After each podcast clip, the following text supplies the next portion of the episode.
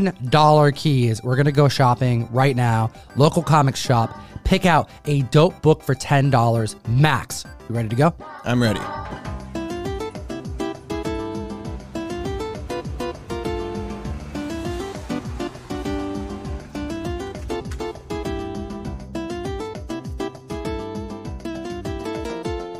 All right. What did you get, Ryan, and why? This is Iron Man issue number five, Yo, dude, that's $10. 1968. 1968, and this cost ten dollars. It's kind of dumb not to grab this one.